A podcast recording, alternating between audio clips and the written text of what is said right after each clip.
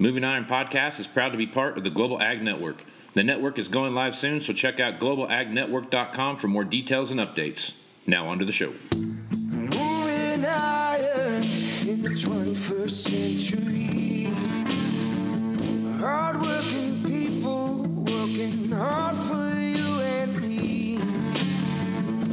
Moving time and time again. Through the you'll find us here. Moving iron. Hello and welcome to Moving Iron Podcast number 110. My guest today is Machinery Pete, Greg Peterson. Greg, welcome to the show. Hey, great to be back, Casey. Thanks for having me. No, it's always my pleasure to have you on, man. Um, so we've had a fairly decent year. I mean, it, you start take a look at across the uh, from this what we would call a downturn from 2013 through uh, 2018. 2018 has been a uh, pretty reasonable year as far as the amount of inventory that has moved across the auction block and and the numbers that we're seeing. So. Tell me what you've seen so far here in 2018, and, and where do you see the end of the year finishing up?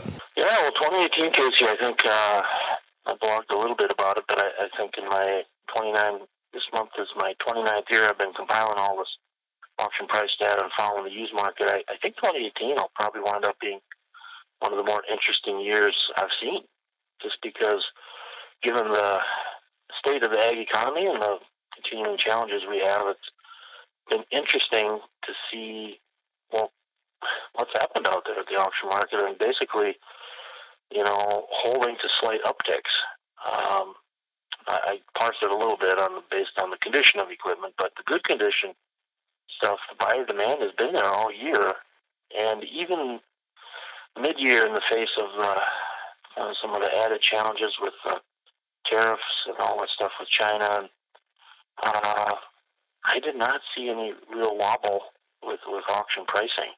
Um, in fact, in certain sectors, strengthened a little bit. So, like I say, really interesting. I think there's still an element of pent up demand that's being released. Uh, we started to see that unleash November of 17 on the auction market. So, farmers maybe that had slowed down their trade cycles, understandably, with you know everyone had to adjust, dealers, farmers. Um, but at some point, you know, you got to do what you got to do. And uh, it's been interesting to see the auction market be real solid, better than we maybe expected. And then to also look at the AEM numbers and see year over year increases in tractor and combine sales. Um, so I like to try and tie different elements together more than just the auction pricing. So when we've been filming around the country with dealers for our TV show and for U.S. Farm Report, uh, I'd say about 90% of the dealers we interview had been saying 2018 was just a little better than they thought, um, particularly the first half of the year. And now, as we come to the end of the year here, I, I always looked at sort of from the second Saturday of November on was kind of go time. And so that meant last Saturday, November 10th, we started seeing more auctions. And early notes look pretty strong. So we'll see if the end of the year is strong like historically it has been. And uh, 2019, yeah, I mean, I don't see anything in particular that would make me think, uh oh, we're going down. Or, you know, to me, if we look at the uh, price auction pricing, hard cash, it's we've sort of held that soft bottom now since about right at the right at the start of 16. To me, it looks like so. It's been yeah, really interesting year. So here, here's a trend that I want to bounce off you, Greg. You're you talk to dealers all over the place, and I've said on here several times that I mean, obviously, the, what's driving the market now is is the need to replace equipment because of age and and diminishing return. When you start looking at you know repair costs versus uh, just buying buying something either new or new to you, and um, so I'm looking out there right now, and I'm I'm, I'm starting to feel there's going to be an onslaught of 2012 through 2015 model machines hit the marketplace um, if this theory of mine holds and takes place. what what do you think the overall reaction to the auction market would be if there were a, a big lump of those model years to come back into the marketplace? Well, I tell you, that's really interesting, Casey, because uh, yesterday, um, you know, I write for Farm Journal magazine and, top producer, and I, I got a note, and they were like, "Hey, Pete, we're working on our 2019 preview stories," and they, you know, media they, they like to try and give advice and all that crap, but they said, you know, tell farmers one actionable point thing they could uh, think about for 2019. So I don't really like to hammer too much about, oh, you should do this, you should do that, but just base it off of data. So my one point of advice was look for the value. Now, whatever you're buying, whether that's a house or a you know a piece of used farm machinery, whatever, you like to feel like you can get you know a good you know a good deal. And so I've got 29 years now tracking all this auction price data. And if you boil it down for the good times and the bad, the ups and downs, one little truth kernel shines through there, and it's sort of again, if we talk good condition used equipment, once you approach the 10 year old mark, it, it always seems like farmers collectively judge a nice condition 8, 10, 12 year old item like, oh man, look at that thing. That's 10 years old, boy, that's like new. I can't find one like that. And boy, what's a new one cost? So it's almost like the depreciation level just kind of flattens and holds. And I've always been drawn then into that four to six year old range because that's where we see kind of the, the most depreciation. And so now, particularly like with combines, you talk 2012 to 14, and like you say, there, you know, probably will be more showing up for sale. So my my point of advice to the farm audience was, hey, here's your chance. You know, look for a nice condition 12, 13, 14, because guess what? You know, that thing's, you know, four, five, six years old now, but you get a low hour nice one, five years, that's 10 years old.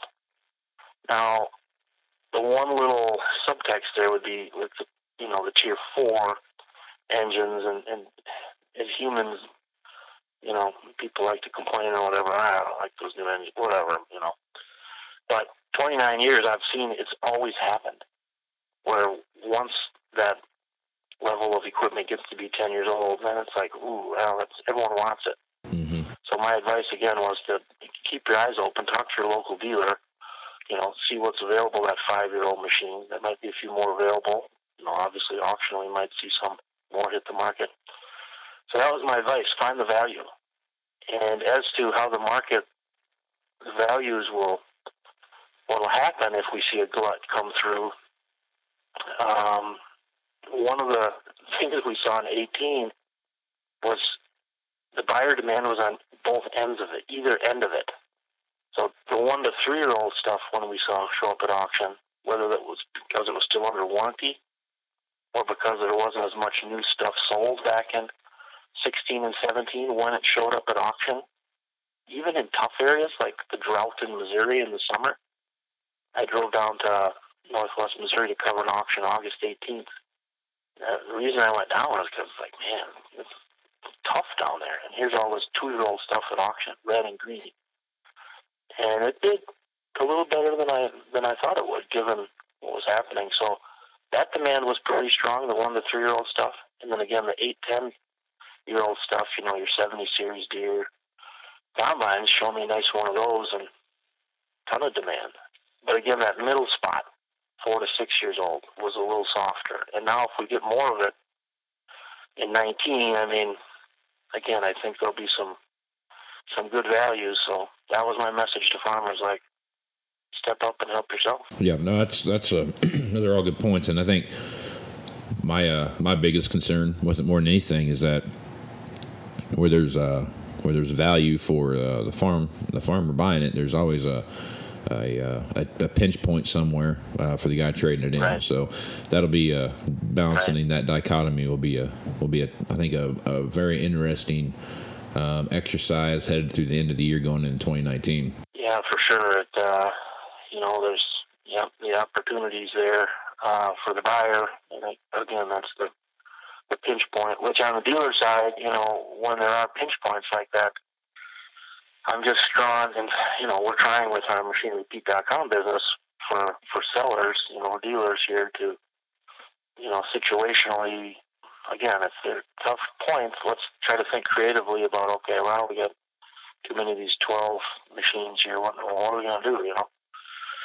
So, you know, we, we try to communicate with dealers about, you know, it, it sounds weird and soft edges, but little storytelling things.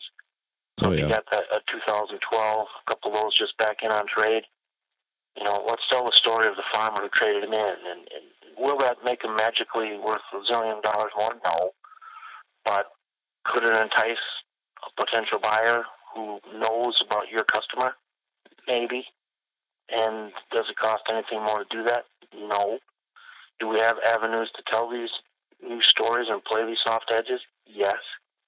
So those are things we're, you know, trying to communicate with dealers. So for your listeners, I mean, you know, if, if you guys have pinch points like that, uh, you know, just drop me a note, give me a call, and we'll let's get creative. What can we do? What little video clip can we put out there to try and help you move one or two of them? if you can get the guy that's trading it in to uh, basically answer all the questions that the guy on the other end of the line would be asking you if he called you for something he found on the internet, Right. that's going to go a long ways to selling that piece of equipment. Yeah, absolutely, absolutely. One thing I would, uh, and we've talked about it before, Casey, um, but here's the thing. I mean, I grew up. My dad was a third generation dealer, so I was always intrigued by. The, I'm a numbers guy at heart, but was intrigued by the relationship with your customer.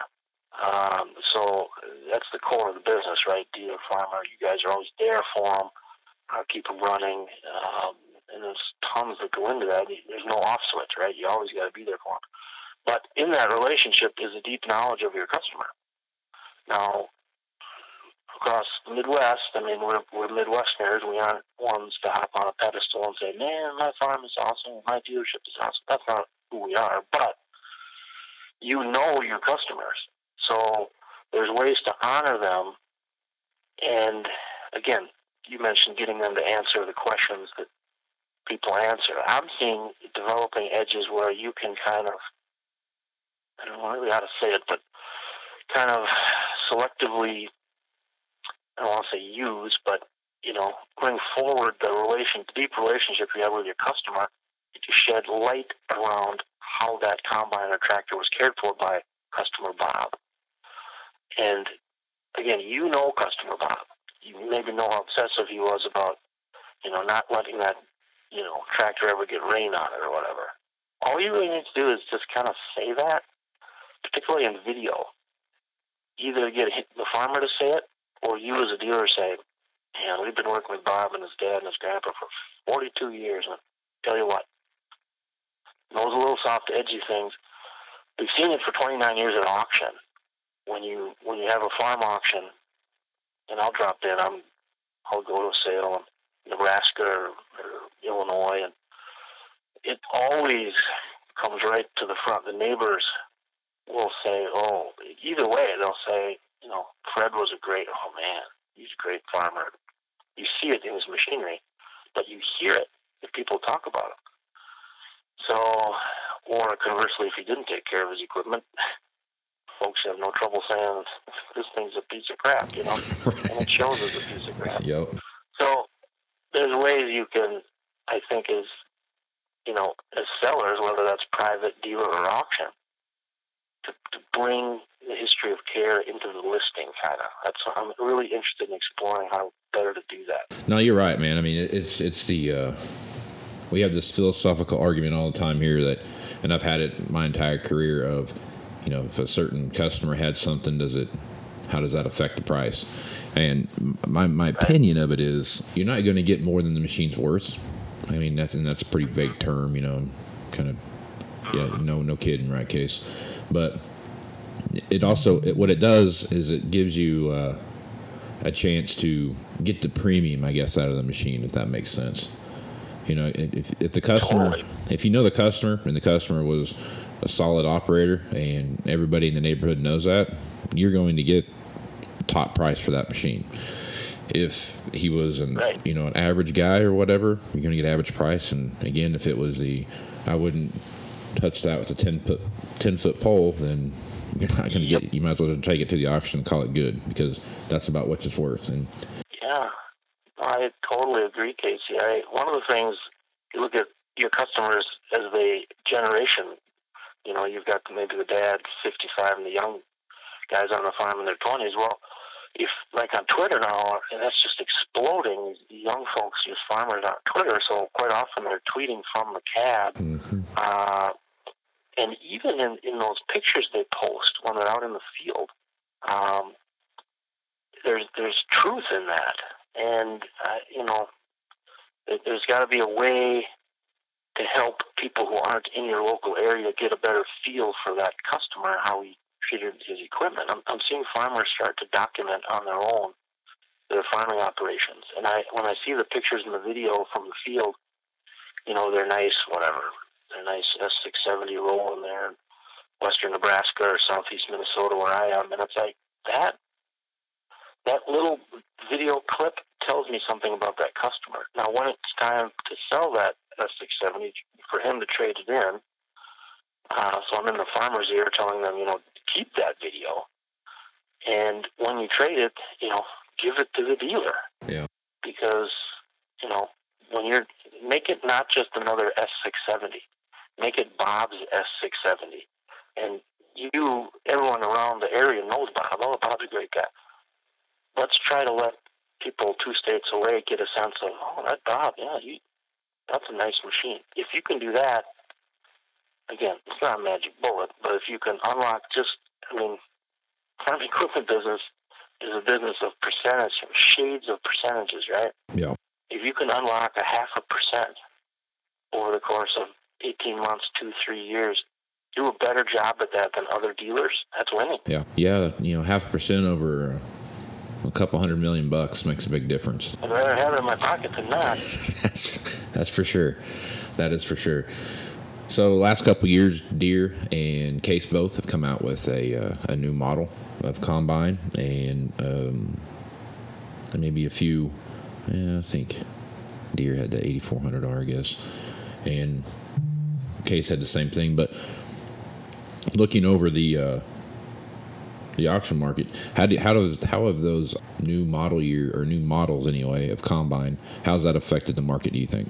Well, anytime there's a new model introduced, there's a there's always a, a period of adjustment, right? So, you know, um, you know the new model and you know well received in the market for new sales and what it can do, and then it takes a little while for it to hit the open market en masse to see how then, ooh, how's that one year old one doing? Uh, and, and more importantly, what does it do to the three, five, six year old previous model?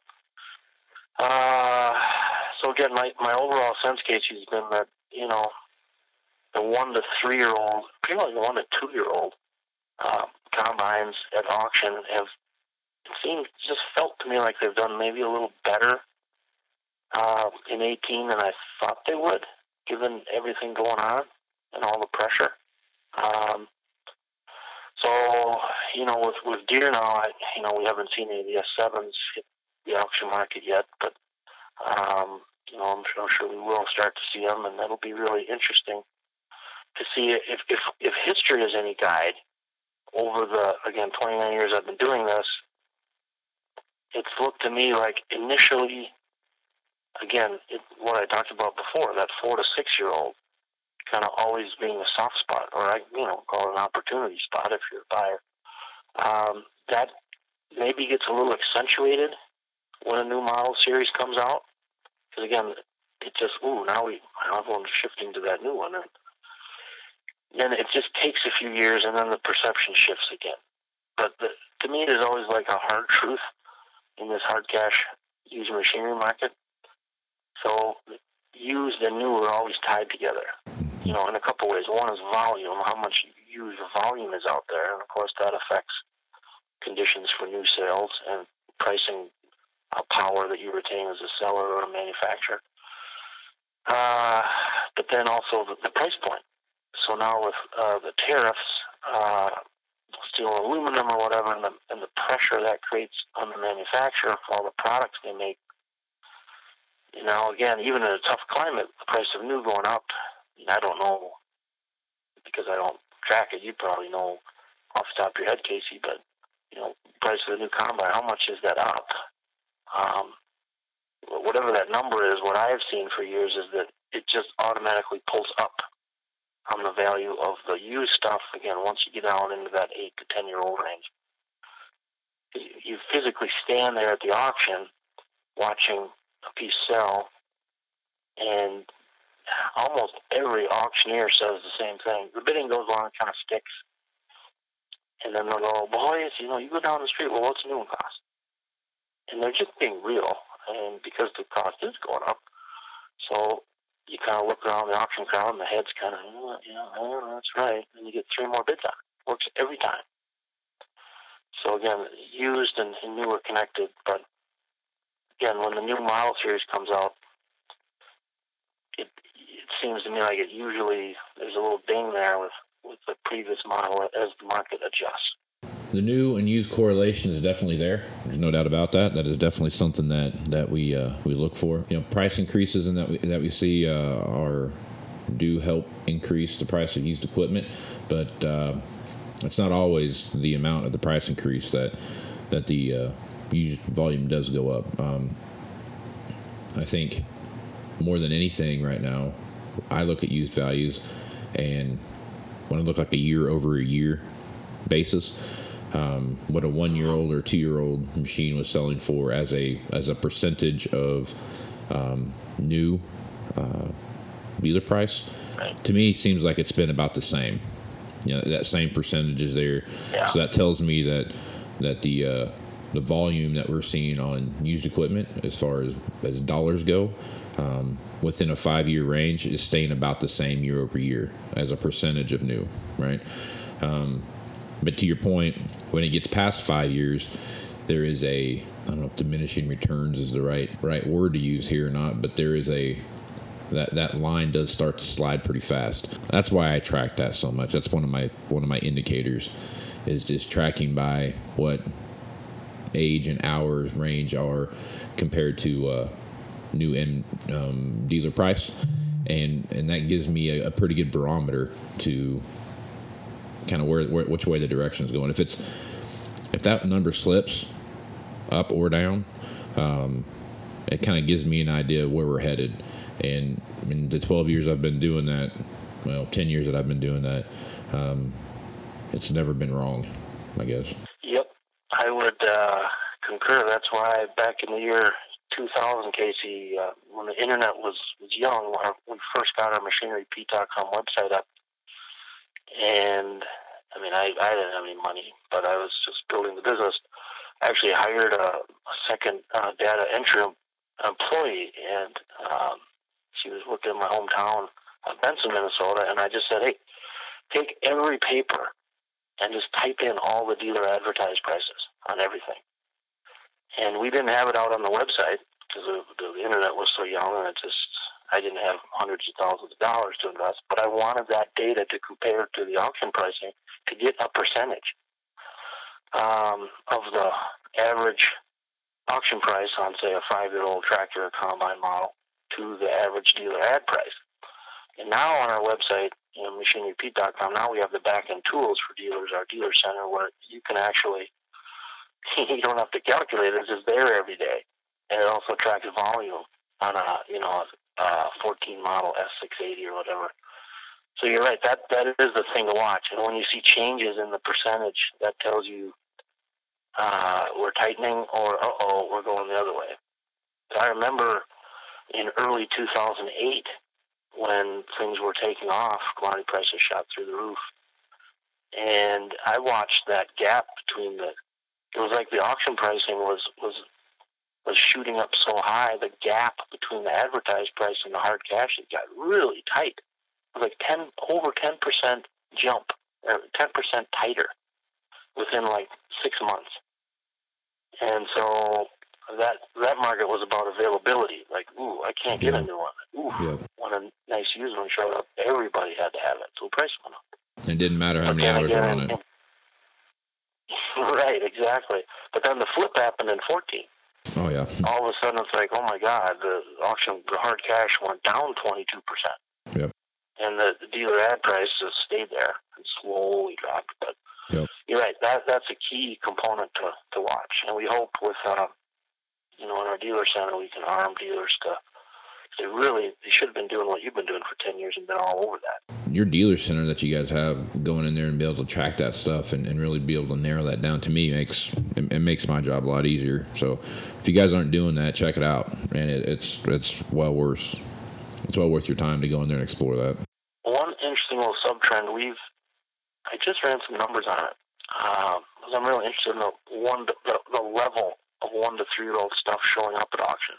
Okay, yeah, and I, I ran some numbers back 10 years on that.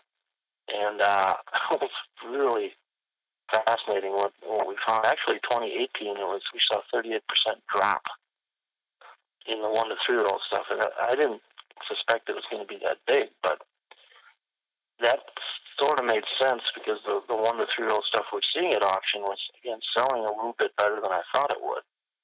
So it showed that 16 and 17 were huge spikes in the amount of one to three year old stuff showing up at auction.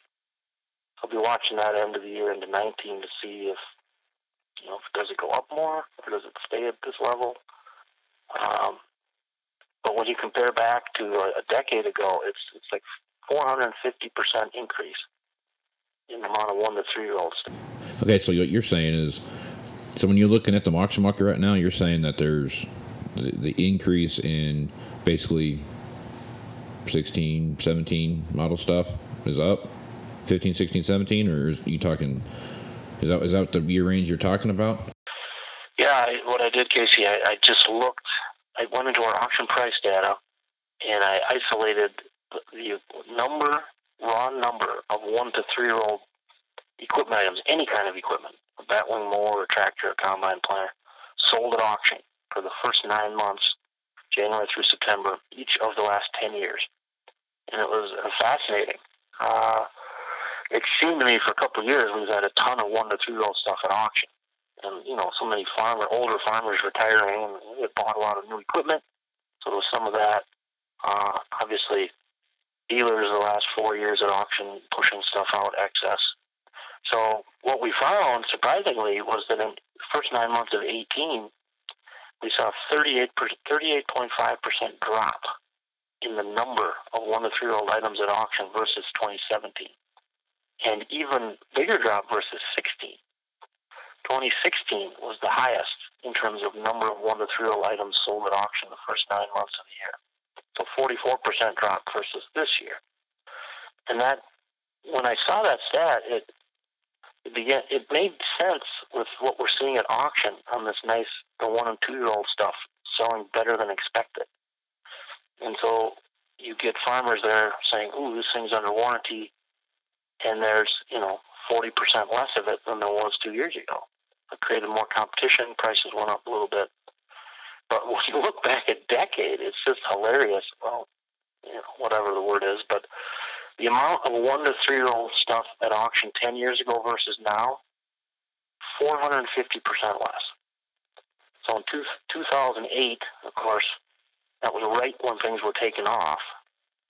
So at that point, you'd had about, I think, 12 years going back to the price of corn spiking in 96 you had kind of a decade plus of farmers kind of sitting tight. So that decade, and then all of a sudden, boom, so hit the switch. Late 20, 2007, corn and beans go up. And it was immediate. Auction prices skyrocketed. New sales took off. Um, and all this pent up demand. So now, the, the correlation I'm finding a little bit interesting now is that, okay, now we're right at almost six years of you know, tougher ag times, more profit pressure. And I've written about this in my quarterly index report, it feels funny writing about it in a tough time, but it's starting to make me think, you know, whenever it is that the price of corn and beans go up, and for whatever reason, I mean, maybe that's two weeks from now, all of a sudden, President Trump says, hey, guess what? We, we solved the China problem okay, whoosh, takes off, or whatever the case might be. When that happens, I, our data has told over three decades what will happen. Things will take off. And even in a crappy environment like this year, to see auction prices holding as the availability is decreased a little bit on that one to three year old stuff, I think is pretty telling. So again, one of the things I message to the farm audience is, yeah, you know, things are tough. I get it, but you know, again, call your dealer. I mean, you know, you could, it's a great time to be an aggressive buyer on whatever because maybe in two, three years, whenever that light switch goes off, you got no, you know, power as a as a buyer then. I mean, that because the manufacturers will take off, auction prices will skyrocket. And you have to consider the changes they made to the tax law last year, President Trump's tax plan, further incentivizing investment. And we know what's happened when times are good, when farmers have money, buying buying new equipment and used for write-offs. That's been beefed up. So, again, to me, that's why I message the farm audience: be aggressive now. Yep. No, I, the correlation between retail price and auction value has has come more into check than we've seen in the last well last seven or eight years anyway. Um, Right. when I look at what's going on there, I mean, there's man, there's there's so many times where over the course of this this thing where there would be a eighty to hundred thousand dollar spread between what the auction value was and what the uh, retail value was. And if I'm you know if I'm a buyer, why I can take a lot of risk for a hundred thousand bucks. You know what I mean? So Yep. I'll go I'll go roll the dice over here at the auction to see what happens. Um, what you're seeing now, I mean, my personal opinion is that that correlation now is um, is winding up in that that probably 25 percent or less range between the uh, above auction value, and you're, and just, that's where you're seeing things sell um, and, and what they're bringing as far as retail value goes. Uh, you know, through our books and everything else, when we go out and track that, that's what we're seeing. So. That's exactly what our data shows. Is it? Casey. Okay. Twenty-five percent, the hard cash auction average to the dealer advertised average. Yep. And going back to the year 2000, 18 years ago, that's the historical number. Yep. 75% auction sells for 75% of average dealers. So It's amazing what how how much the auction has has changed the the landscape and the environment that we live now living in now and i think a lot of it has to do more than anything is that the the, the birth of the online auction how and how not that that's anything new it's been around for 10 years you know purple wave and big iron and those the folks like that that kind of started that whole thing um, they they really kind of brought something to the forefront to where now that that online part of it is is made it pretty easy to go watch five or six different machines from the comfort of your home. you got it, yeah. It uh, the, the flow of information is. I mean, come back with me 15, 20, 30 years ago. I mean, I, I had to get, you know, we were covering auctions all over the country. We had to call on every one. You had to call say, "Hey, Bob, how how did this sell? How'd that sell?" The forty pieces. Walk through it. By the end of the day, my ear felt like it was going to fall off from uh, jamming on the landline all day. But uh, yeah, you know, you're able to. It works both ways. I mean, for dealers, you obviously you have to stay on top of that, but you know, absolutely know that your customer is doing the exact same thing. You know, and looking at the auction pricing and looking at the dealer ad pricing, and they're aware. Um, so I, I think it's it's good for the market as a whole. Uh, hopefully, it can help. Uh, you know, maybe some of the same uh, mistakes that were made in the past. Um, I guess one really interesting question, and I'm not a dealer. I grew up in a dealer family, but I'm really interested in. So again, whenever whenever things do improve, uh, profitability wise for farmers, I'm really interested to see.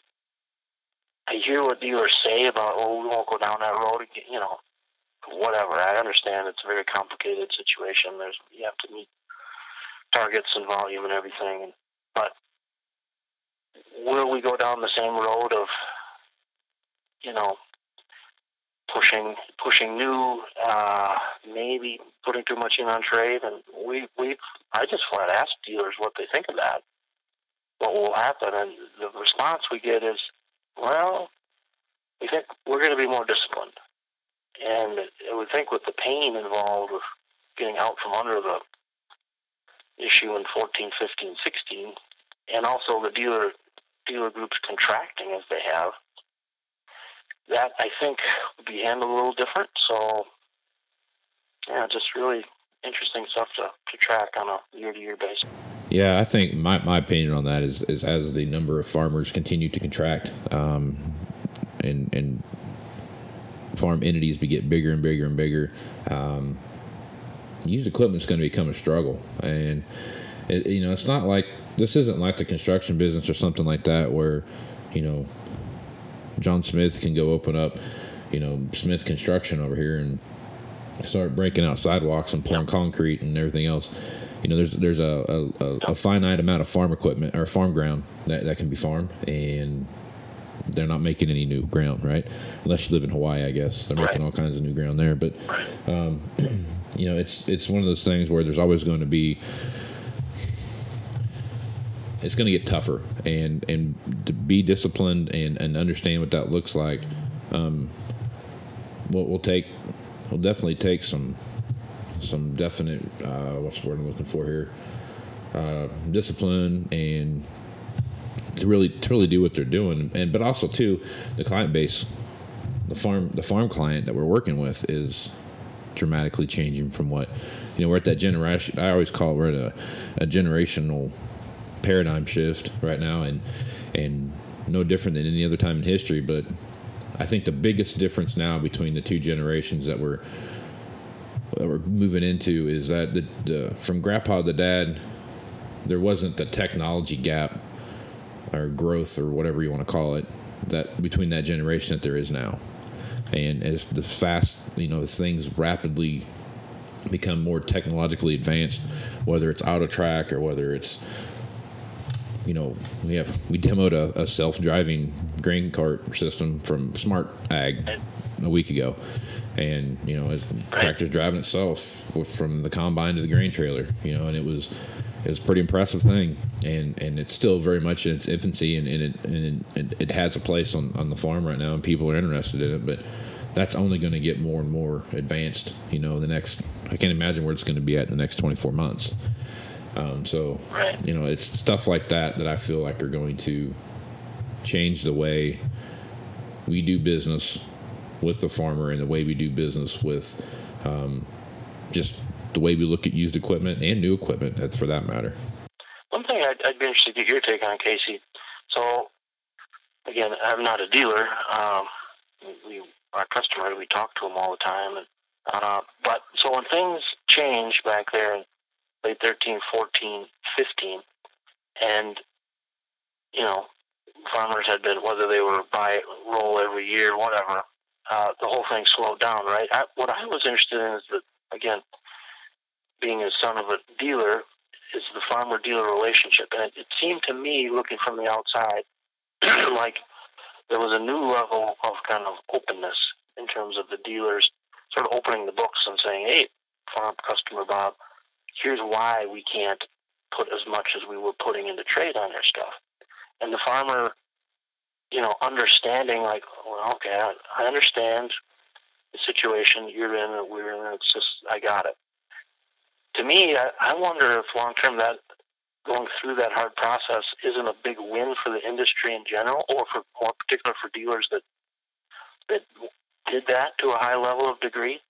Um, you know, the trust factor with your customer. Plus, you, you've now hopefully set conditions maybe to not go back to the previous era of you know getting caught with too much in stuff. Um, just curious your take on that, if or is that not that much of a thing? Would you say? No, I mean, I think you, you being able to explain what you're doing always, I mean, is always going to help. I mean, if I can show, you know, the customer wanting to trade something in, what what the last five units sold through our inventory looks like, and what the, you know, the last five similar auction results look like, and what the last five similar retail numbers look like, it's pretty easy to paint that picture of this is what your machine's worth, and this is why we have to do what we're going to do. Um, you know, but you know, Do you have a sense that that level of communication did that increase when things were tough in the last three, four years, or or or not so much? Oh yeah, you had to, yeah, you had to come up with those that that that formula to show guy. I mean, just the hard data. because I mean, you're telling a guy that his machine he bought for just throwing numbers out there for two hundred thousand bucks is now worth one hundred twenty five thousand and he used it for two years. You know what I mean? That's uh, Right. you know, all of a sudden he put three hundred hours on it, and all of a sudden, the year before that you were trading for fifty bucks. You know, fifty thousand dollars or something like that for that same number of hours.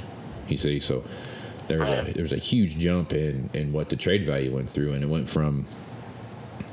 I mean, the reaction was, "Holy crap! Yeah, I know times are tough, but golly, man, you can't be taking advantage of me like this."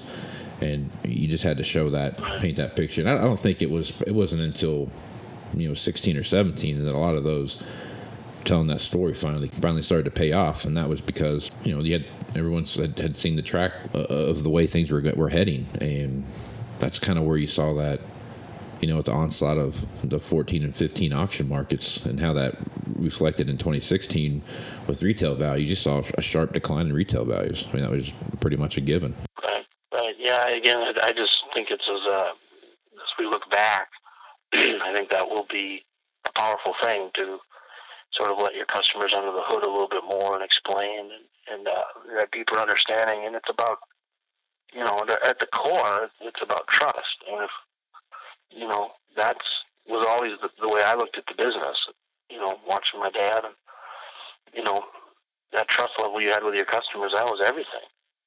And with particularly these days when there's, you know, they can look all over the place, you know, but, you know, give them reasons to not look elsewhere because you, you know, you know, that, that's powerful stuff and it, it doesn't cover everything. I mean, uh, certain customers will always want to look for the lowest number, whatever, that's fine. But, um, and then it, the, over the last few years, the machines have got so much more technical, that's the other part. I, I marvel at how dealers are doing a good job about, uh, you know, you know, not just considering themselves sellers of iron, but truly being the, the partner of your customer to help them squeeze out that little more efficiency on their farm and make all the difference for them. So it just gets down to the, the farmer needs you and you need the farmer to be successful. So it's a fascinating business, fascinating relationship. Yeah, we're, we're only we only, we're only successful if the farmer is successful or the rancher is successful. I mean, we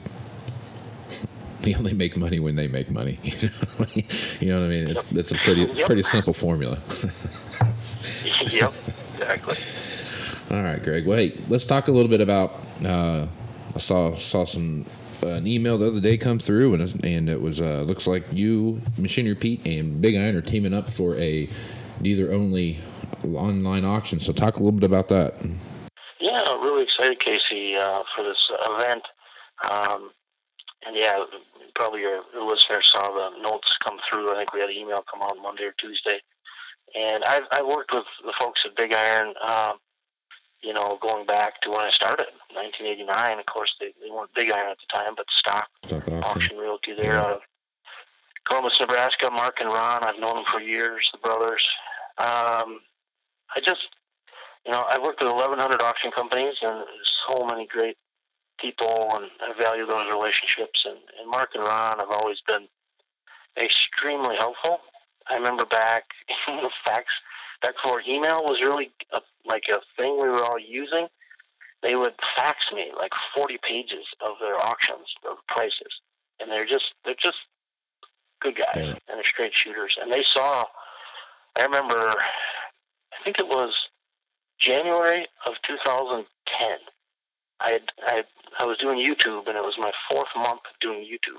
It started in August of '09, and I went down to cover one of their farm auctions in Kansas. And I, I went down there, and they had, they had just started Big Iron. And so after the auction, I interviewed Ron Stock, and I was like, Ron, tell me about Big Iron. What you think? And I found the thinking behind it really interesting because here you have an auction company. I think those guys got started in the early 80s. You know, the 80s was obviously brutal, but if you're an auctioneer, there was a lot of business, whatever. They built a great business. And then it basically started investing tons of money to rip it all up and say, we're, you know, we're investing in doing this completely different. And if you look at that, whatever the business is, to, to put your ego out of it and say, what, you know, where's this industry going? Where should we invest our money?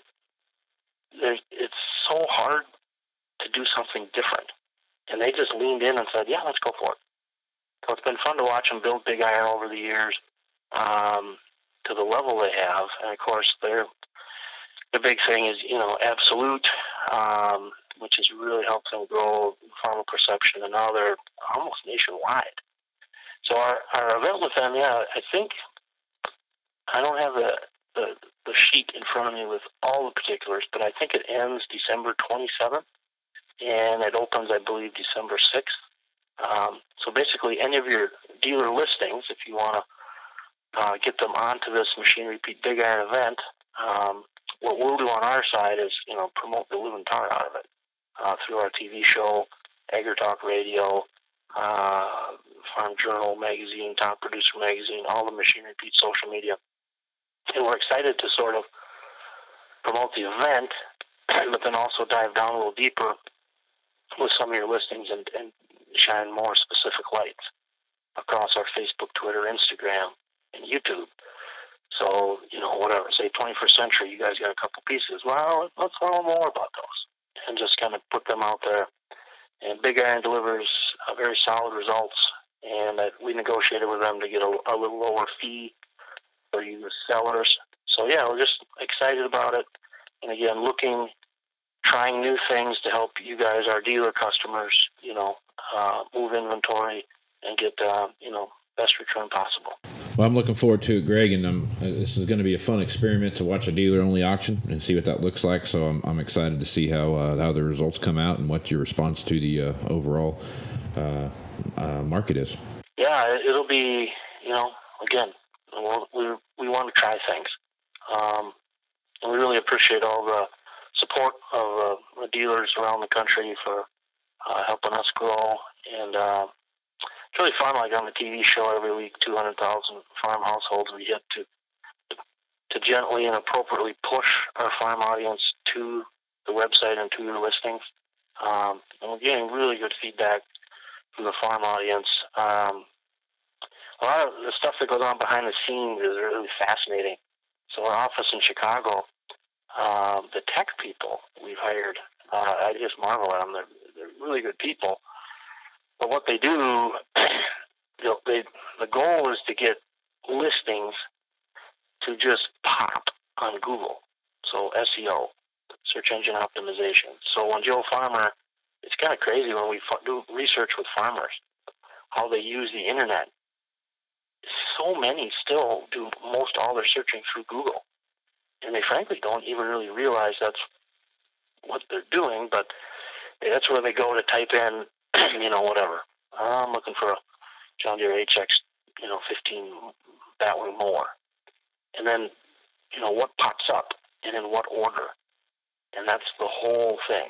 Because you got to be at the top and not in like a paid position, if possible, because that, you know, is perceived differently. So our folks have smashed away on that for three and a half four years, and it's it's fun to see that bear fruit. To get more eyeballs on your listings as a dealer, help you guys uh, sell more.